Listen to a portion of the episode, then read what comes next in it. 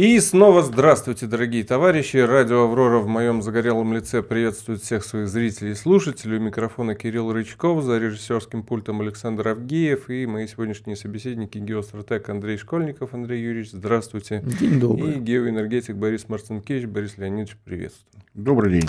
Андрей Юрьевич, вас пригласил тут, можно сказать, в качестве критика. И критика вот какого обстоятельства.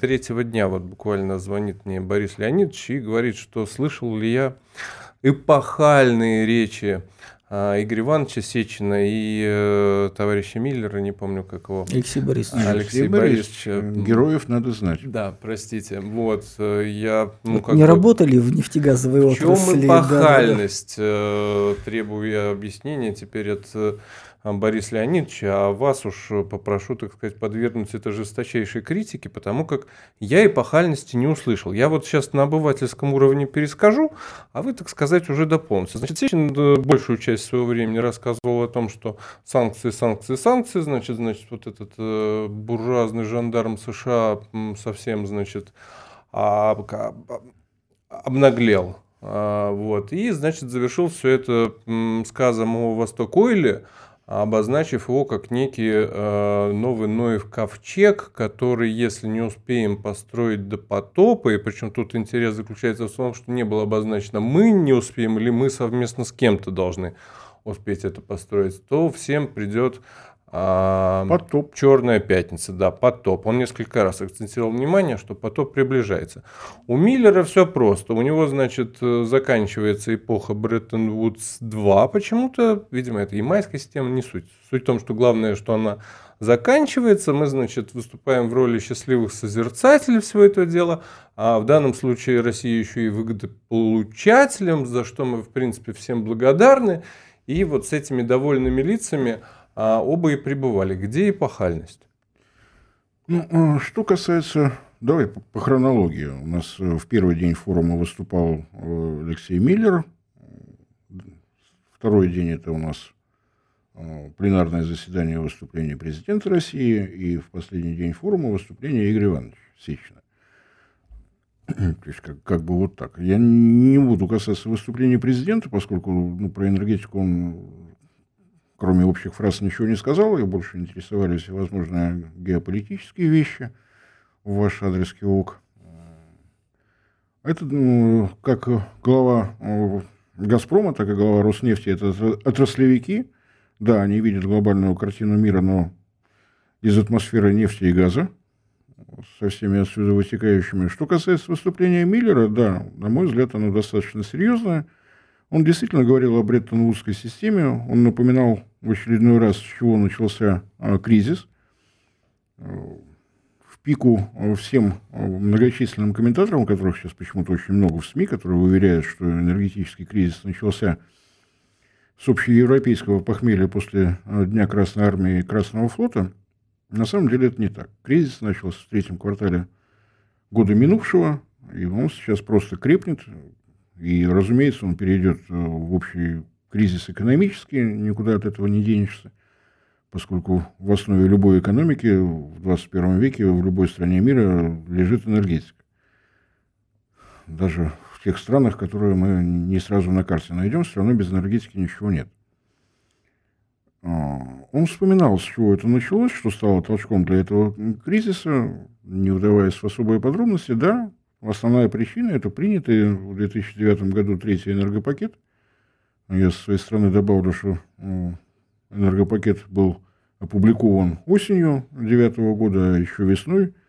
Причем, э, что такое энергопакет? Его, для того, чтобы он вступил в действие, необходимо, чтобы он был имплементирован во все законодательства всех стран, входящих в состав Евросоюза. А весной была выпущена директива Европейской комиссии, которую не обсуждают, просто исполняют. Там еврокомиссары, они выпускают директиву, надо брать под козырек и идти выполнять. Директива называлась о возобновляемых источниках энергии. Вот этот дуплет, собственно говоря, и сработал. Третий энергопакет и чуть позже опубликованная целевая модель европейского газового рынка – это э, так называемый анбандлинг, то есть крупные энергетические компании, которые сами выстраивали систему добычи газа, добычу, э, систему доставки ее на территорию Евросоюза – подземные хранилища, распределительные сети, вот их, а, собственно, и это анбандлили, разделили по видам деятельности. То есть, если ты занимаешься поставкой, то ты не имеешь права заниматься распределением. Будь добр, всю твою систему, которую ты все эти годы строил, отдай кому-нибудь налево.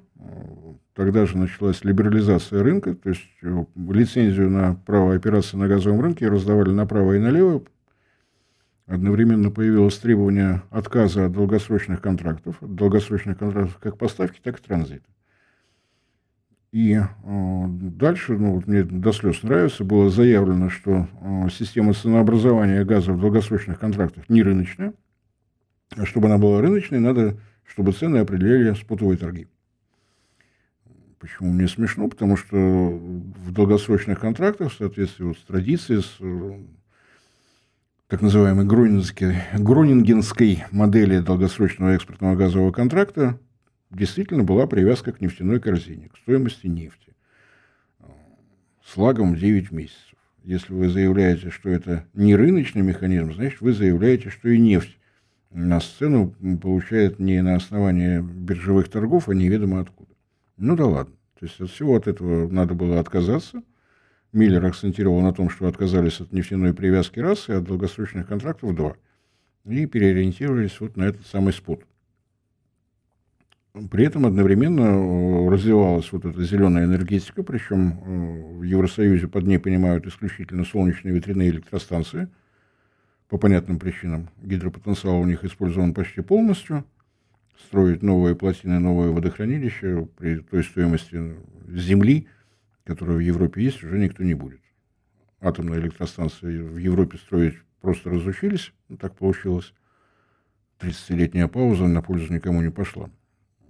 Вот они и остались. Солнечными ветряными электростанциями, которые как бы а, должны заместить все ископаемые ресурсы. Будет солнечно, зелено, ветрено и так далее, и так далее. О чем э, Миллер, собственно говоря, и напомнил. Замечательно, что есть солнце и ветер, но просто все забывают о том, что нужна стопроцентная резервация, резервирование мощностей обычных, традиционных. Если у нас на небе тучи и нет ветра, где взять электричество? Значит, на тот момент, когда все эти ветряки и панели вырубились, должна включиться газовая электростанция. Почему газовая? Стопроцентная резервация подразумевается, что нужно предполагать, что 365 дней в году не будет ни ветра, ни солнца? Почему? А ночью? Достаточно одного дня. Нету солнца, нету и ветра. Все. Миллер напомнил 18 год, когда пришел зверь с востока, циклон, когда температура в Европе упала до 20 градусов при полном безветрии, когда «Газпром» ставил рекорды по суточным поставкам, там по 2 миллиарда кубометров пришлось. Почему? Потому что солнца нет, потому что у нас зима, а ветер стих, а на улице минус 20. Выяснилось, что можно спасаться от этого только традиционной энергетикой. Причем, как он э, в своем выступлении сказал, что казалось, что вот этого урока достаточно, чтобы все задумались о том, что вот это надо делать. Не задумались, решили, что можно вот так. Решили, что за счет э, спотовой торговли можно что-то нормализовать. Получили то, что получили. На мой взгляд, мнение Миллера совершенно логичное. Никто к этому кризису не, не толкал. Еврокомиссия, которая отказывалась исправлять собственные ошибки, привела эту часть света, этот э, экономический союз, вот к тому, к чему привела. Дальнейшее высказывание Миллера, в чем революционность, он считает, что э, вот с этого момента, когда стало ясно, что основную ценность э, представляют не, э, как это назвать-то, монетаристские всевозможные вещи, курс валют, процентные ставки и прочее. Это всем интересно, но важнее вещи, те, которые можно руками пощупать оказывается, энергетические ресурсы намного ценнее, чем э, все эти валюты, все эти нолики на счетах. Можно о чем угодно говорить. Ну, он и сказал, да, что деньги, товар, деньги было, а теперь будет да, товар, то, деньги. Товар, деньги, товар. товар. Да еще и наши правила. Да. Раз наш товар. Он напомнил, что Бреттон-Вудская система – это Атлантика закон.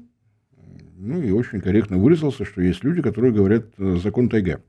Да. И он прав, потому что вот эта формула, которую он предлагает, товар, деньги, товар, да, вы можете заниматься какими угодно биржевыми товарами, но газ должен быть продан раньше, чем он добыт из земли. Только в этом случае можно вкладываться в инфраструктурные проекты, тянуть трубы через весь материк. Только в этом случае есть смысл развивать э, добычу и так далее, и так далее. Ну, потому у него хорошее настроение. Потому что выяснилось, что вот это предложение очень трудно отвергнуть.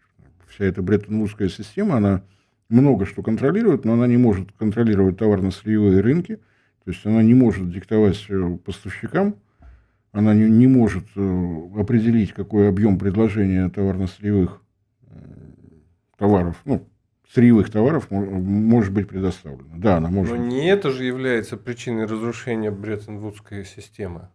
Да именно это, потому что сейчас совершенно не важно, какое вот, ну, давай вот актуальную обстановку практически пополам снизился, снизился объем поставок через газотранспортную систему Украины. Раз. В связи с тем, что ну, мне очень, очень нравится. Siemens, который не может отремонтировать турбины, поставленные компанией Rolls-Royce, выпущенные на заводе в Канаде для Северного потока-1. По технологиям, украденным в России в свое время. А, на 60% упали поставки по Северному потоку-1. На профилактический ремонт вышел турецкий поток. То есть на день сегодняшний объем поставок газа из России в страны Европейского Союза упал, ну, грубо говоря, вдвое. При этом во Франции жара за 40 градусов, при этом у них опять штиль. И европейские метеорологи говорят, что это уже закономерность. Если температура выскакивает выше э, среднегодовых, это означает, что будет еще и штиль. А что такое 40 градусов и не работают ветряки? Это мне хочется включить кондиционер, значит, нужен газ. Еще добавим, что они сейчас выявили на, на ремонт блоки атомных электростанций, причем в массовом количестве. Да, поскольку них... они ими балансировать это и зимой пытались активно. Там... Балансировать это то включать, то выключать? Да. Да. А их так просто, насколько я помню, еще и не выключишь, да? Ну, на Украине научились.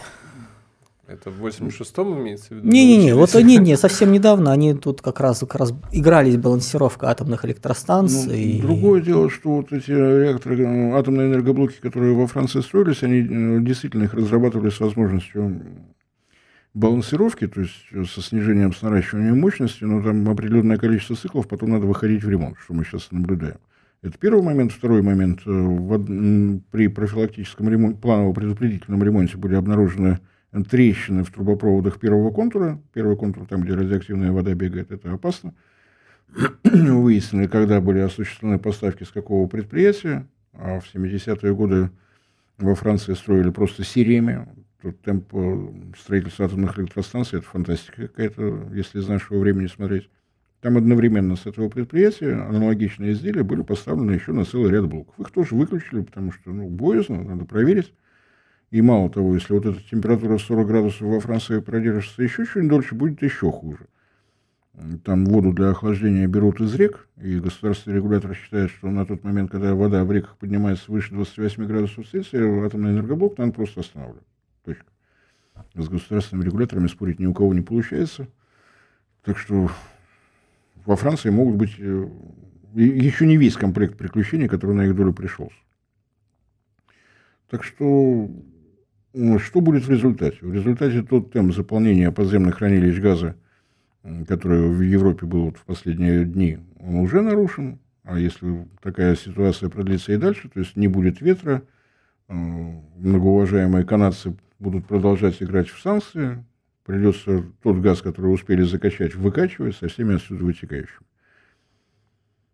Так что ну, Андрей Юрьевич, до того, как Борис Леонидович озвучит еще пламенную речь а, Игоря Ивановича, насколько слова Алексея Борисовича. Борисовича, я выучу обязательно. Обязательно. А, особенно в части вот э, Бреттон Вудса стоит воспринимать э, как всерьез, это, наверное, неподходящее слово, но насколько они здесь э, были в принципе уместны, потому что вот истинные хазинцы, закидали его камнями, сказали, что при чем тут вообще это, капитализм закончился и все такое. Ну, давайте так. До, до окончания капитализма у нас еще минимум до 35-40 года переход шестой техуклад, и он там мы будем уже говорить о конце капитализма. Сейчас мы будем еще ближайшие годы жить на принципах капитализма. Мы распадемся, развалимся, происходит снижение, разделение технологических цепочек, потом восстановление будет идти во многом по принципам или капитализма, или системного антикапитализма, то бишь социализма. Да даже пока Борис Леонидович практически пока признал, что энергопакет третий убил Бреттон-Вудскую ну, систему, тре- а не что-либо еще. Третий энергопакет это отдельно надо говорить, можно даже начать с того, что какой в 2014 году были условия, когда мы туда заходили, когда газ был по 340 и, соответственно, покупай, бери или плати, невозможность перепродажи и прочие-прочие условия, и к чему мы пришли. Газ чуть больше 100, качай или плати, все решения судов признаются против России, то есть ну, просто вот классическая торгово-экономическая война, которая длилась 7 лет и которую нас загоняли, зажимали, причем э, и Борис Леонидович, я думаю, прекрасно помнит это вот событие, что каждое решение в этой газовой войне – мы выбирали из плохого и очень плохого, мы выбирали каждый раз плохое, оно было оптимально, оно было хорошо. Когда Северный поток 2, ой, когда Южный поток останавливали, когда ветку восточную, западного, южного коридора останавливали, просто трубу наполовину достроенную. И много таких вот вещей, каждый раз мы находили решение вроде бы красивое, и в итоге пришли вот к этому. Нас загоняли, нас просто уничтожали. То есть они шли к тому, чтобы мы поставляли им газ – единому покупателю по их цене, по их правилам, не имея возможности ничего сказать, чтобы все убытки были у нас, а прибыли у них. И они к этому практически дошли. И поэтому, когда сейчас выходит Алексей Борисович, он, понятное дело, радостный. Поскольку фактически вот ситуация, когда были вот мы зажаты в эти вот тиски, нас постепенно загоняли, речь пошла о том уже, что а давайте дадим э, Роснефти возможность экспорта газа из России. Ну, для того, чтобы обойти какие-то услов... обойти условия поставки по Северному потоку-2, давайте им дадим. Но потом следующий шаг будет и дальше, и дальше, и дальше. То есть все равно бы мы отдавали бы. Тут все. И выходит Миллер, выходит Сечин. И начинают говорить, как фактически люди, ну, лицо газовой отрасли, лицо нефтяной отрасли, государственной нефтянки. И начинают говорить, ребят, мир меняется, мир распадается. А что мы еще хотели другой услышать от отраслевиков? Мы хотели услышать выкладки про финансовый, мы хотели ну, услышать выкладки про цитиров... с цитированием э, Маркса, Ленина. вот таких геостратегов не, не, не, не. работают, и могли бы им более обстоятельную, конструктивную. А можно природы... как дети, дети штабы, мне вот даже вот интересно. Да, вещей. Да, да, да. Не, ну просто иными словами, то есть как вот... Э, На Путин... своем уровне они сказали замечательные вещи, они сказали правильные вещи с точки зрения именно их аудитории, их понимания – Ничего ну, больше то есть, в определенном смысле Миллер просто подтвердил слова Путина, который в свое время сказал, что капитализм в его нынешнем виде закончился. Именно не капитализм закончился, а капитализм Глобальный в его нынешнем мир закончился. Виде. Глобальный мир, Осечин еще более четко сказал, что мир распадается. Причем оцените. Глобальный мир. Да, рас, расп, на месте. Распаде да, глобального мира начали говорить практически все. Когда уже Сечин говорит, но то, что там в 2019 году выходил Николай Платонович Патрушев, там и статьи были в конце 2019 года о том, что глобальный мир, один из сценариев распад, распадется, это было нормально. Но когда это уже на уровне отраслевых вещей, я скажу больше, когда Дмитрий Песков говорит о цифровых островах, два Дмитрия Пескова, просто скажу. Да, Один да, Дмитрий да. Песков, который пресс-секретарь, другой цифровизатор, помощник. Вот когда цифровизатор говорит о том, что не зеленый посткапитализм мы строим, и который, собственно говоря, вот это вот, вот всю дорогу было, не цифровизация, а мы делаем цифровые острова и пересказывает, по сути, ну, в общем, если убрать слово «цифровые острова», заменить на панрегионы, то там чуть ли не полное цитирование идет. Ну, вот, вот так вот это получается. Ребят, значит, это происходит. И то, что люди, которые фактически за очень большой пласт экономики, реальной экономики, приходят и говорят правильные вещи в правильной парадигме, честь и хвала. Ну, причем, э, как э, обычно, вот на таких форумах многое не договаривают. Э, те, кто слушает, обычно в курсе всего. На самом деле, вот то, что Миллер имеет право настолько уверенно все это заявлять, это в числе прочего и его рук дело. Потому что напомню, что... Что именно его рук на Восточную газовую программу-то это же при нем? Происходящее. Нет, даже не дело не в Восточной, а о том, что проходило, то, что происходило летом и осенью прошлого года. А, напомню, что была такая структура компании «Астора», принадлежавшая на 100% компании «Газпром», у которой был целый ряд собственных подземных хранилищ газа на территории Европы.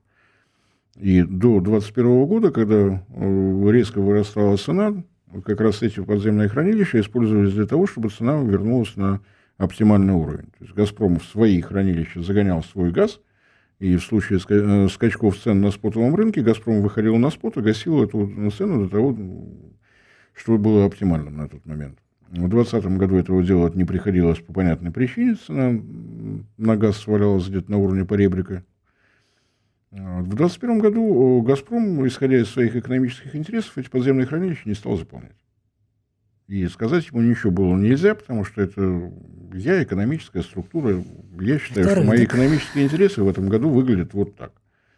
В результате цены стали скакать, претензии к «Газпрому» пытались предъявлять многие. Вопрос был только один. Вот пачка долгосрочных контрактов. Если найдете нарушение с моей стороны, недопоставку, я готов принять претензии. Но вы же могли бы поставлять больше. Мог бы, но не хочу. Результат известен, да. Что касается выступления э, Владимира Владимировича, я бы э, очень хотел увидеть спичрайтера, который вот э, и обнять бы его, причем надолго обнять, потому что когда если я, еще спичрайтера Дмитрия Анатольевича Медведева увидеть. А, я считаю, что руководитель государства не должен знать каких-то отраслевых тонкостей, но когда он вынужден засчитывать то, что ему кто-то написал, вот фраза о том, что «Газпром» по долгосрочным контрактам поставляет э, в Европу газ в пять раз дешевле, чем цена на споте, но вот э, автор этой, этих строчек Объясните обывателю, то есть мне, а в чем ошибка? А, ошибка в По том, что... По долгосрочному контракту, а... контракту разве не может быть, что дешевле, чем текущая спотовая цена? Текущая. Мы, Текущая. Он произносил эту речь 17 июня 2022 года. На тот момент э, цена спотовая в Европе была на уровне 1000 долларов за 1000 кубометров, а цена в долгосрочных контрактах в соответствии со всеми требованиями Евросоюза, которые «Газпром» охотно принял, была 1150. Ну, привязан к споту. Да. Ну, еще раз. Еще раз, да. Ну, в общем, цифры раз, взяли 5, с го- 5, год 5 назад. Раз дешевле это должно было быть 200. Просто старые цифры взяли. Да, то есть вот специалист молодец. Просто молодец. Результат известен. То есть «Газпром...» э, А для понимания, опять же, это э, типа продемонстрировал некомпетентность Владимир Там, Владимирович или что? Владимир Владимирович не обязан следить за ценами на споте. А вот тот, кто дает ему данные, обязан следить.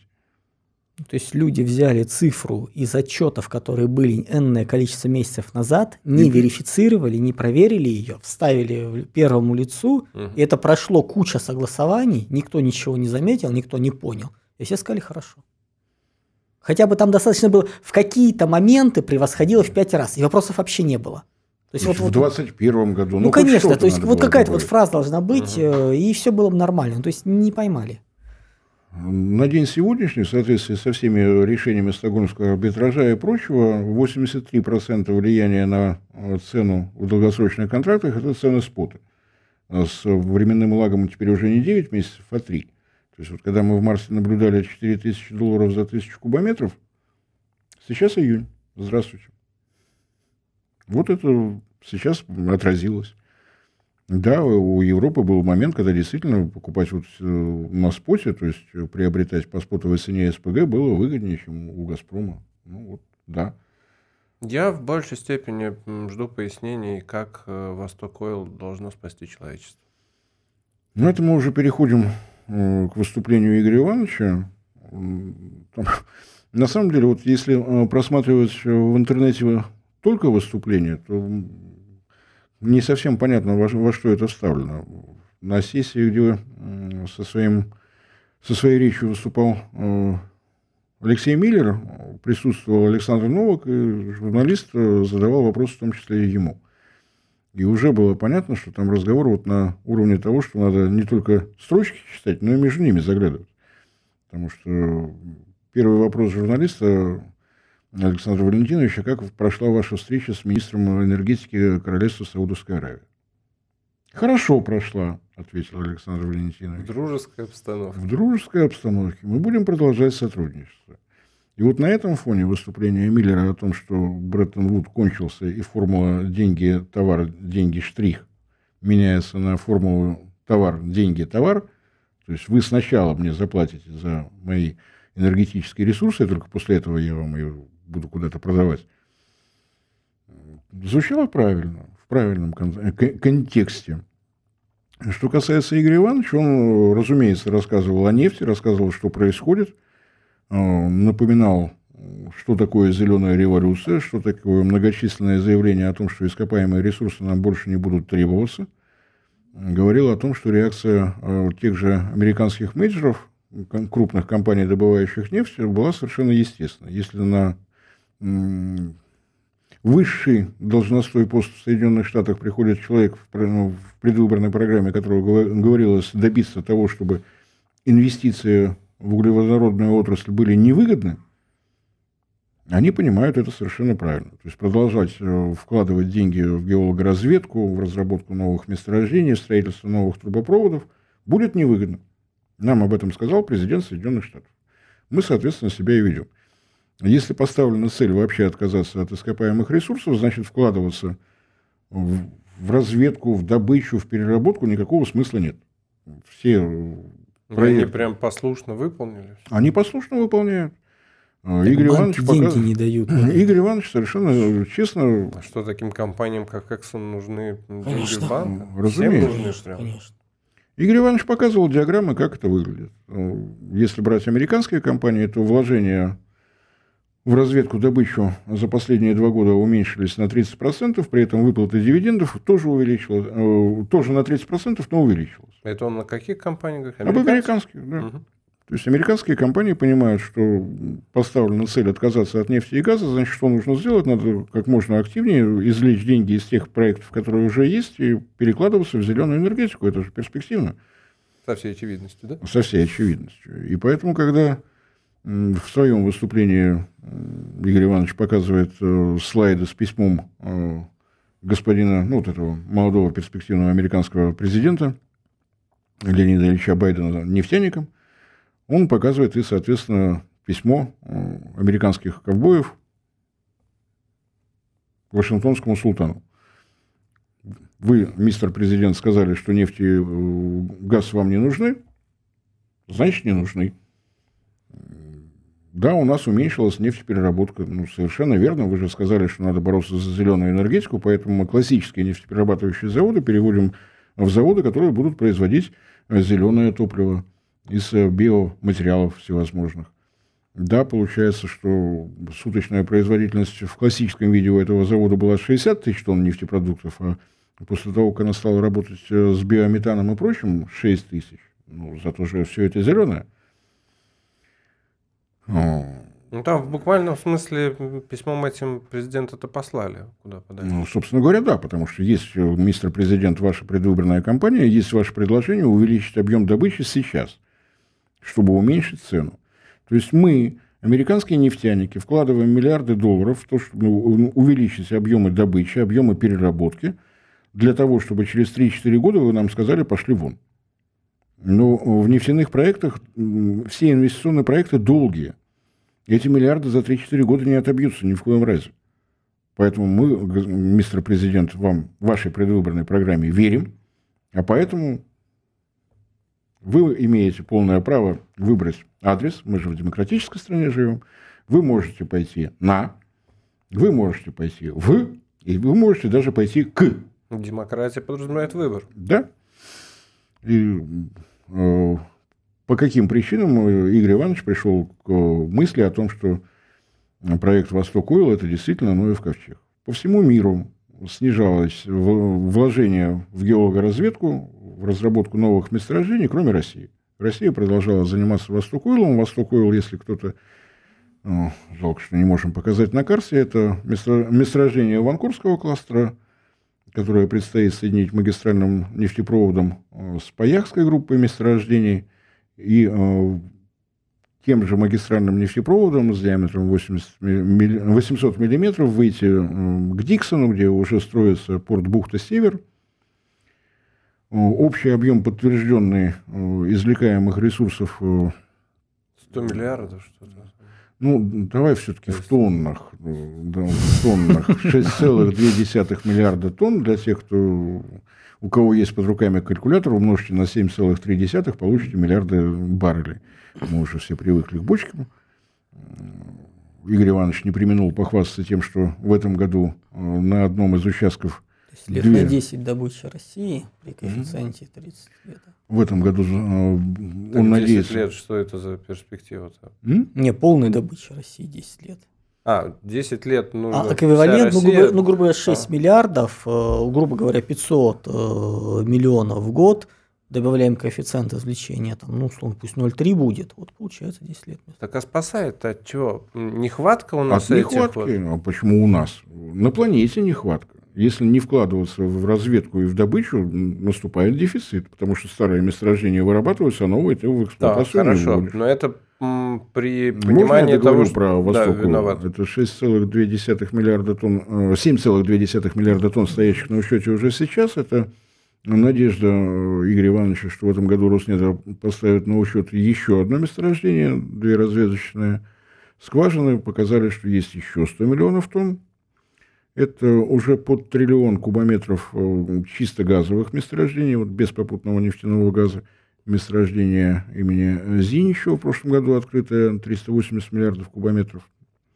Много было. И во все это деньги вкладываются. Он, э, это единственное место, где мы услышали хоть какие-то подробности о том, что происходит на восток Ойля, чисто физически. Там работает 4000 человек, не считая тех, кто уже начал строить порт Бухта-Север. Это 2000 э, технических э, единиц, ну, то есть автомобилей и прочее, прочее. Это э, уже работающие 7 буровых установок. В этом году должны добавиться еще 5, а общий заказ 100. И это действительно огромный заказ для всей нашей нефтяной отрасли, для нефтяного машиностроения, так скажем. Э, Уже расширяются э, аэропорты э, в Диксоне, в Тиксе и в Дудинке. Это уже четыре новых причала, это первые 100 километров из 770 построенного этого магистрального нефтепровода и так далее, и так далее, и так далее. Процесс идет, и это крупнейшее на день сегодняшнее месторождение на планете, это чистая правда. И э, того, что у нас находится в Арктике, ну, Игорь Иванович, разумеется, не мог не отрекламировать собственный проект. Да, уникальная нефть, да, она сверхлегкая, да, она сверхчистая, содержание серы в одну сотую процента, это действительно что-то фантастическое. Э, Он, разумеется, рад видеть всех, все компании, которые считают, что должны в этом участвовать, не считая, что экономика России должна быть закрытой. Но стоит помнить о том, что э, нефтеперерабатывающий завод все-таки работает не на одном сорте нефти, а на ассорти. Если есть легкая нефть, надо добавить тяжелую. Но вот Таймыра, вот э, совсем неподалеку э, Ямал и Газпром, добывающие тяжелую сернистую нефть, вот действительно мы из того, что имеем в Арктике, можем сделать комплект для любого нефтеперерабатывающего завода. Игорь Иванович кор- корректно обходит э, тот момент, что в России нет возможности строить новые нефтеперерабатывающие заводы, потому что э, верховный правитель России, министр бухгалтерии господин Силанов просто не разрешает. Он считает, что нам это не надо. Не выделяет денег? Для того, чтобы нефтеперерабатывающий завод э, хоть каким-то образом окупался, э, надо либо Налоговый повышать... маневр убирать надо, говорит, идиотский. Надо еще. либо повышать э, цену в России, убивая тем самым всю Россию, потому что с, наш- с учетом наших расстояний повышение цен на моторное топливо, ну, это смерть под парусом. Уже 8... Либо? А? Либо А, Либо давать хоть какие-то налоговые льготы. Налоговые льготы для проекта завода на Дальнем Востоке в Находке. Переговоры э, между Роснефтью и Министерством бухгалтерии идут э, с 2014 года. Да, в НХК, даже, по-моему, раньше, по-моему, 2014 года. Точно, точно. Тогда м, появился китайский партнер потенциальный, они уже вместе пытались что-то ходить. В 2020 году было прямое распоряжение э, президента России в адрес Министерства финансов решить вопрос. Э, Министерство, решить вопрос в пользу точки зрения Игоря Ивановича. ну, разумеется, потому что у нас на, на весь Дальний Восток два нефтеперерабатывающих завода. Один 1936 года, второй 1946. Они немножко не справляются. И Что ж, с тех пор, как мне кажется, позиции Игоря Ивановича только укрепились. Ну да, и- Игорь Иванович за эти годы сумел пробить э, проект строительства металлургического комбината рядом с Большим камнем, в Сухом Доле. Это еще одна бухта, большой камень. Пробить су- подразумевается тоже какие-то льготы. Я, для меня, в моем представлении просто Роснефть это такая большая компания, которая все это дело может строить сама. Ей, в общем-то, помощь особо не нужна. Или на все это нужно субсидирование государства? Дело даже не, не в субсидировании. Вот что такое новый металлургический комбинат? Ну, как минимум, электростанция требуется. Так. Как минимум, согласовать с «Газпромом» надо. Правда? Правда. Если ты собираешься с- строить новый завод, где порядка двух тысяч работников, это новые жилые кварталы. А это уже деньги, которые ну, явно не от компании должны идти. Надо расширять городскую застройку и так далее, и так далее. Все это надо согласовывать. У, у него Роснефти, как ни странно, газа для того, чтобы работала электростанция, нету. Видимо, это связано с тем, что она называется Роснефть. То есть у Газпрома есть, значит, Газпромнефть, а Не, у ну, на- Роснефти... нет, а на Сахалине как? Там же по СХВ были долгие бадания как раз по поводу экспорта газа. а Газп- Там вплоть до того, А что бадания газ сейчас обратно закачивается скважиной, А чтобы поднимать нефть. Бадания продолжаются. А, Так еще раз, в 2020 году было прямое распоряжение Путина в адрес Министерства финансов. Президент считает, что у нас Министерство финансов, о том, что надо согласовать вопрос налогового режима для нового нефтеперерабатывающего завода, причем в планах у Роснефти две очереди завода. Первая очередь это действительно просто моторное топливо, второе это нефтехимия, то есть еще более маржинальный товар. Ну да, там А, инвестиции больше триллиона в свое время были. Э, Президенту ответило Министерство бухгалтерии. Он обращался в Министерство финансов. Министерство бухгалтерии ответило, да, конечно, мы согласуем после того, как будет закончено действие соглашения ОПЕК+. Ну, Это то есть не когда? получилось. То есть никогда? То есть никогда, потому что вице-премьер правительства Александр Новак рассчитывает, что в сентябре, когда закончится действие действующего нынешнего соглашения ОПЕК+, оно будет продлено. То есть мы о разных вещах говорим. М, Новак рассчитывает о том, что Для российские... непонимающих оно ограничивает объемы добычи. Оно ограничивает объем переработки. Мгм. Вот э, ты, ты же помнишь, где Какое это Восток отношение находится? имеет к перспективам развития слишком большое, на на годы забыть. Да, вперед? вот, вот как поставить э, два завода нефтеперерабатывающих? Как лю- любой завод, они раз в год должны останавливаться на планово-предварительный ремонт. Как туда привезти нефтепродукты? По железной Нет. дороге. По железной дороге, которая перегружена и выполнить этого не может. У нас есть э, вице-премьер господин Трутнев, который по поводу того, почему у нас в в России самые высокие цены на бензин и на дизельное топливо на Дальнем Востоке, дал совершенно четкий ответ. Это потому, что наши нефтяные компании ленивы, они не хотят построить причал для того, чтобы привозить моторное топливо, хотя морское побережье на Дальнем Востоке вон какое длинное. Ну, давайте экспортировать, давайте нефть будем отправлять Китай, Южная Корея, Япония, а обратно завозить от них топливо. Сейчас Ну да. это выглядит именно так. Правда, время от времени ну, у Игоря Ивановича доброжелателей достаточно много. Говорят, что смотри, вот у вас э, есть нефтеперерабатывающий завод на Дальнем Востоке, а вы нефтепродукты вывозите в Японию. Чистая правда. Потому что в число нефтепродуктов входит мазут, который на Дальнем Востоке никому не нужен. То есть, перерабатывая нефть для того, чтобы обеспечить автотранспорт э, Дальнего Востока, забираем дизельное топливо, забираем бензин, сидим с мазутом. Ба, японцы готовы купить, да забирай. Ну, объясните, Можно дураку- модернизацию Объясните, завода, пожалуйста, можно дураку, а что же повысить. за магическое влияние такое имеет э, Антон Германович, кажется, а на Владимира Владимировича? Смотрите, что у нас происходит вообще. Вот просто Вопрос нефтянку, надо да. ставить да. иначе. Какое влияние Владимир Владимирович имеет на Антона Германовича? Просто долгие годы нефтегазовая отрасль была дойной коровой, с которой деньги брались.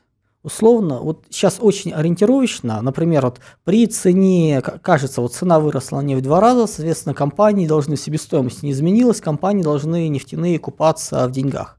На самом деле хитро. Эта система, правда, еще до современных наших чудных товарищей сделана была. Условно, там себестоимость, например, добычи нефти, ну, проц- ну долларов 10 максимум, ну 5, 5 до 15. Еще накручиваем там небольшие расходы, там еще что-то такое. В итоге нефтяные компании получают 5 долларов прибыли. Все остальное, НДПИ, акцизы, налоги и прочее уходят в бюджет. Пошлина. Да, да, да, вот все это вот уходит в бюджет. И поэтому, когда происходит резкий рост цен на мировых рынках на нефть, нефтяным компаниям, ну им приятно. У них не 5 долларов стало, а 8 долларов, 10 долларов. Но остальное все равно собирает государство. То есть поэтому, когда говорятся частные компании, да, они частные, но основной э, получатель денег все равно государство. То, что они через себя пропустили через чистую прибыль и дивиденды, относительно того, что забирает себе государство, что страна получает, это небольшие цифры. Поэтому возникает вопрос, как это регулировать? И вот здесь у нас получается, появляется Минфин, который принимает решение, что берем, что не берем. Можно же взять, например, э, с нефти, а можно с нефтепродуктов. А можно вот экспорт поощрить, а можно не поощрить. Вот они сделали ситуацию, систему таким образом, что выгодно отправлять на экспорт нефть, но невыгодно перерабатывать внутри страны. То есть тебя смысла нету. Ты нефтяная компания, и тебе говорят, ты можешь заработать 100 рублей, можешь заработать 90 рублей, нужно помучиться, поработать. Зачем тебе 90 рублей зарабатывать? И вот это вот начинается вот такая вот э, свистопляска. То есть на морально-волевых, наплевав на экономические интересы, да, тот же Игорь Иванович может начать делать переработку. Но все экономисты будут ему приходить и говорить, а что вы делаете? А если эта компания, например, частная, вроде Лукойла, там как бы есть акционер, который будет говорить, зачем? Зачем нам э, что-то делать, мучиться, если мы можем просто экспортировать? Вот вместо того, чтобы закрывать ситуацию, менять полностью, вот убирать налоговый маневр вот дурной, ставить нормальную ситуацию так, чтобы нужно было поощрять переработку, вот просто поощрять ее. Ребята, мы прекращаем экспортировать чистую нефть. Сокращаем уже, мы экспортируем уже готовые виды топлива. Мы нефтегазохимию себя развиваем. Давайте это делать. Не, у нас есть э, Минфин. Я помню, я у нас есть Минбух. Да. Фин – это про деньги, а Я одного, это про да, собрать замминистра еще да, спрашивал лет, да. Де, лет ну, 7-8 назад на, был такой, есть такой замечательный э, нефть, форум на Сахалине нефтегазовый, и мой любимый, когда на неделю вот туда уезжаешь, неделю тебя в Москве найти не могут, потому что у тебя там 6 часов, и ты уже с кем-то выпил, а здесь начинается рабочий день, и ты просто не отказываешься с ними общаться. Я его спросил, что делать? Он сказал, не, мы готовы отменить нефти, это вот, э, маневр, но так, чтобы компании отдавали, нефти... нам, говорит, без разницы, но нефтяные компании должны в бюджет отдавать ровно столько же. Делайте, что хотите, но главное, чтобы отдавали ровно столько же. Мы готовы его отменить. Класс. А объясните опять же еще ну, раз. А да, что... да, давай на пальцах. Что такое налоговый маневр, изобретенный Министерством бухгалтерии Российской Федерации? Э, убираем, э, не обращаем внимания на налоги на прибыль, на налоги на, на, на зарплаты и прочее, прочее. Вот два основных налога, которые у любой нефтяной компании есть, это налог на добычу полезного э, ископаемых. Вот как только нефть из недр поднялась, уже плати. И экспортная пошлина. Понятно. Основных два. То есть, если ты желаешь поставлять нефть на экспорт, ты должен сначала заплатить НДПИ, потом налог на экспорт. А суть налогового маневра. Каждый год увеличивается ставка НДПИ, каждый год уменьшается экспортная пошлина. Если ты желаешь свою нефть переработать в России и продать нефтепродукты... НДПИ растет. А, НДПИ у тебя растет, то есть у тебя растет себестоимость твоей нефти, и для того, чтобы сохранить хоть какую-то прибыль, надо увеличивать цены на бензин. Конечная цель налогового маневра э, такова цены на моторное топливо в России должны соответствовать мировым ценам.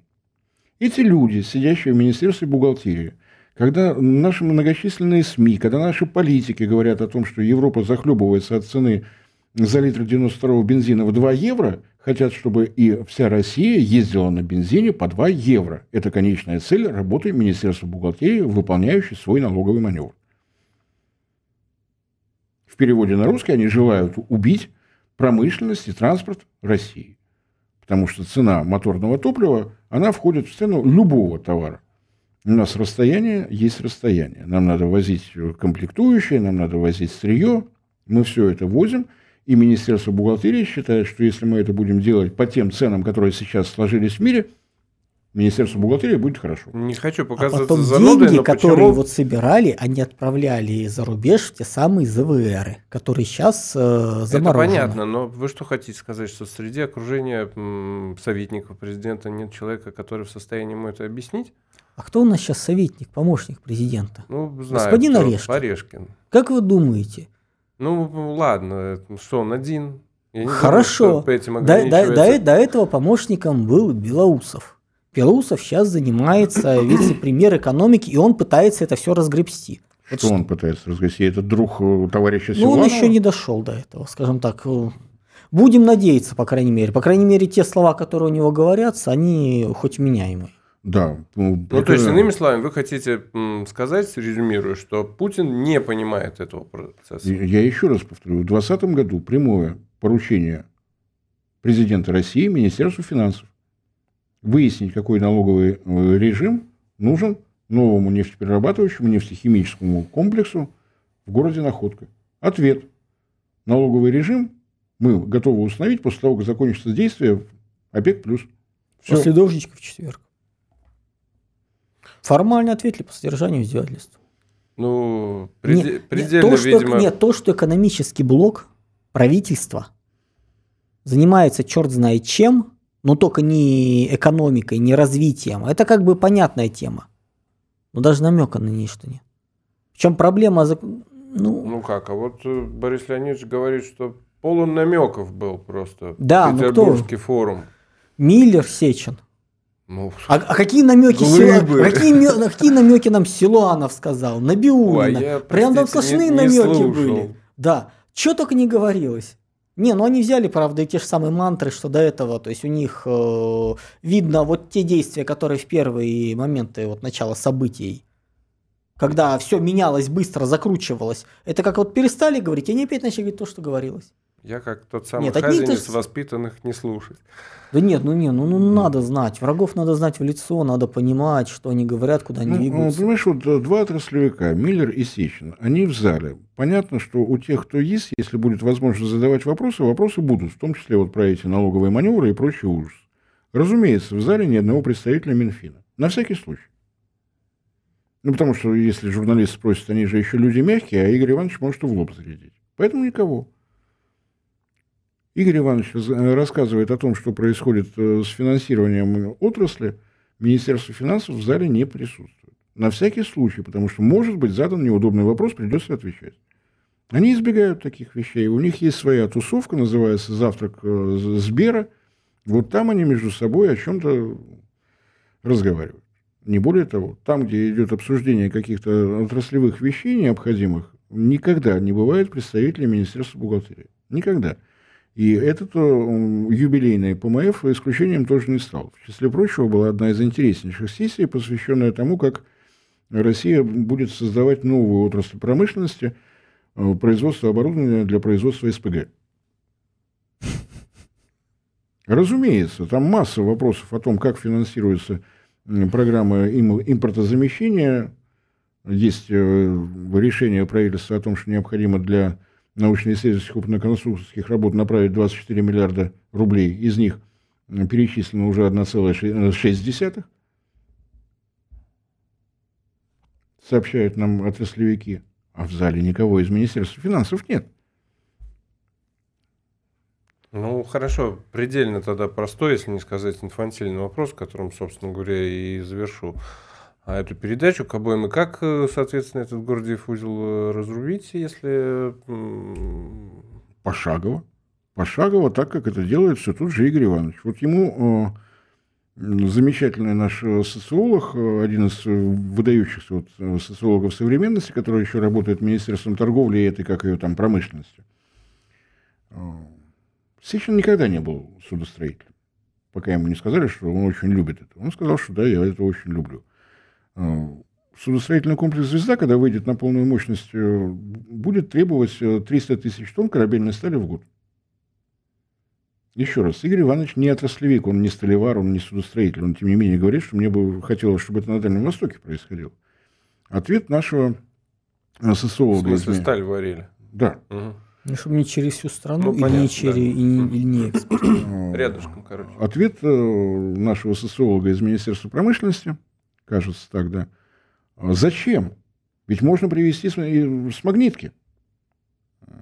Немножко, 1006 километров, да? Немножко опешивший Сечин, ну, во-первых, далеко, а во-первых, в Северомойском тоннеле такой габарит не проходит.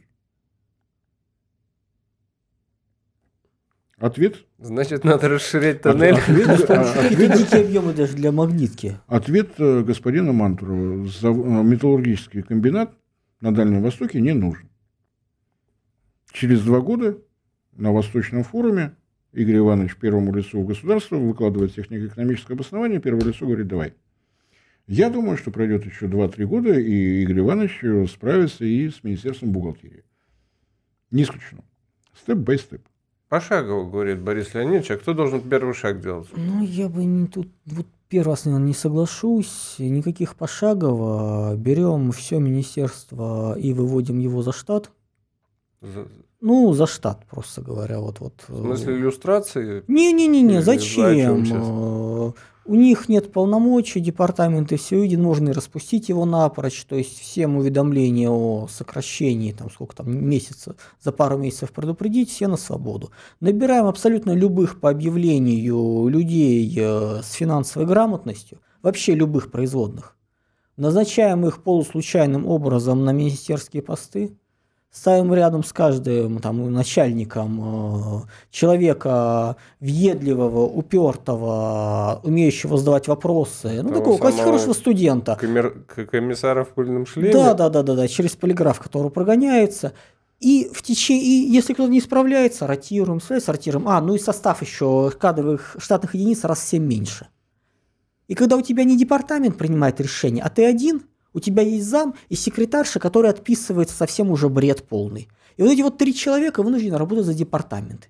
И у тебя не вот такая вот братская могила подписи согласования, а ты сам это смотришь, пишешь решение, отправляешь дальше. Соковыжималка. А как Дико же политическая воля обычная? Замечательно. За этим столом полгода- все говорят за о ней. полгода это все начинает работать, люди более-менее разбираются, и вот тогда уже можно и наращивать штат, и увеличивать, ну, потихоньку.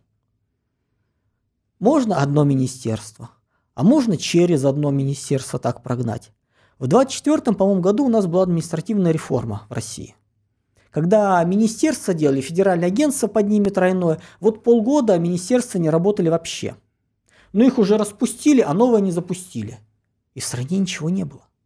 Стране было все замечательно. Все лицензии, разрешения просто продлили на этот период, все, что не делалось.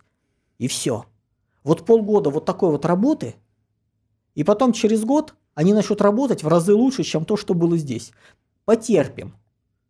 Ради вон того счастья, что министерство начнет работать, и эти полуслучайные люди с профильным э, образованием, знанием на порядок сделают лучше, чем те, кто там сейчас Вот сидят. потому Андрей Юрьевич вас сказочником называют, зато добрым сказочником. Не, ну есть и другие примеры. Вот э, 14, Я бы за вас проголосовал.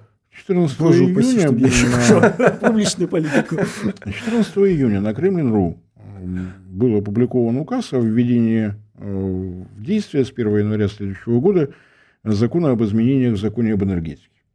Э, Абсолютно никому не интересно, это очень скучно. Закон об изменении Ну, закона звучит такая, как такая да. скукотень. А лучше за- закон об отмене изменений в законе, там вот это, это вообще бы никто не посмотрел. Э, А там происходит следующее. С 1 января следующего года все перспективные планы развития э- электроэнергетики в России будут находиться в руках системного оператора. То бишь опять возвращаем то, что разрушил Чубайс. М, Вот Потихонечку. тихо так, тихо-тихо. На э, российской энергетической неделе в сентябре прошлого года, когда Владимир Путин заявил, что Россия согласна, конечно, что энергопереход это здорово, но мы энергопереход принимаем как углеродная нейтральность. Мы к 2060 году будем в транспорте, в промышленности, в сельском хозяйстве сами выдыхать углекислого газа ровно столько, сколько будет поглощать природа. Но этот э, сценарий, как мы будем этого делать, будет написан в России. Не по вашим э, западным стандартам, а вот как мы решим, так и будет. Следом за ним совершенно экспромтом выходит э, Николай Григорьевич Шульгинов, министр энергетики. Э, В 1973 году он получил образование энергетика, с 1974 года он в отрасли, из нее никуда не уходил ни в одну частную структуру. И говорит, да, задача, поставленная президентом, выполнима, но при одном условии. Вот э, я на российской энергонеделе не был, э, камера зал не показывала, потому что дальше он произнес страшно. Я понимаю, что там в зале сколько человек просто упало. Для этого нужно вернуться к долгосрочным централизованным планам развития. Ну, крамола Еще слово какая. директивный. Крамола. В зале тишина. В зале тишина. Легкое А, перешептывание. Нет, там даже перешептывания не было. Я говорю, что вот камера туда не была направлена, запахи не передают. Я думаю, что там запахло валерьянкой, кровололом, там кого-то выносили. Где-то там в углу заплакал Чубайс. Молча, молча все это. Но э, Николай Григорьевич... тележкой в магазине Э, заплакал. Николай Григорьевич, он человек в возрасте, он сердобольный. Он, видимо, на этот зал посмотрел и решил, что хватит на сегодня. Дал паузу. Те, кто выжил, пришли на следующий день. И ну, он продолжил. Централизованное, долгосрочное планирование нельзя доверять никаким министерствам, никаким, э, ни на какие тендеры это выходить не будет. Этим должен заниматься, должна заниматься единственная компания, которая знает, что такое единая энергосистема России, которая знает, что такое объединенная энергосистема Востока, знает количество трансформаторов линии электропередачи подстанции, системный оператор. Сентябрь месяц. Николай Григорьевич, будучи человеком сер- сердобольным, вот это свое высказывание закончил тем, что э, я готов подискутировать с любым желающим. Желающего не было ни одного. И вот под этот шу- шумиху, под эти э, действия всевозможных наших э, господ э, Мантуровых, э, а также подчиненных, вот, которыми командует министр Козлов, я имею в виду, конечно, Министерство природных ресурсов и экологии, э, Министерство экономического развития, законопроект, авторов которого нигде не опубликованы цифры, проходит первое чтение в Госдуме, второе чтение в Госдуме, третье, софет, и буквально на следующий день получает подпись президента. С 1 января разгуляя малина, когда каждая область, каждый субъект федерации сам решал, как он будет развивать э, энергетику, закончилась. Все. То есть вот тихие шаги, они вот, э, почему? Потому что про министра энергетики я уже сказал, э, системным оператором руководит э, Федор Апачев. Выпускник МИФИ. Ну, там, правда, вот из казусов. Если Шульгинов в отрасли с 1974 года, то Федор Апачев в 1974 году родился. Тем не менее, сразу по окончании МИФИ он пришел в отрасль и никуда из нее не выходил. Прежде чем стать руководителем системного оператора, он, он поступил, пришел туда на работу в 2004 году. Вот пара. Выпускник МИФИ, энергетика по образованию в качестве министра. Вот этот дуэт пошел. Тихо, скромно. Вот закон об изменении закона. Никто не заметил, ни одно СМИ про это ничего не сказал. Я следил с сентября. Но там с октября такая тишина была. Вот вообще никто не шевелился, бас. Готово? Голосовать все равно буду за Андрея Юрьевича, его эволюция Нет, капитализма нет. мне нравится больше. Капитализм продолжается, как, собственно говоря, и классовая борьба. С нами был Борис Марцинкевич и Андрей Школьников. Кирилл Рычков, к вашим услугам. Не сдаемся, держимся вместе. Ну, классовая борьба, как я уже сказал, продолжается и будет продолжаться. Всем всего хорошего, пишите в комментарии.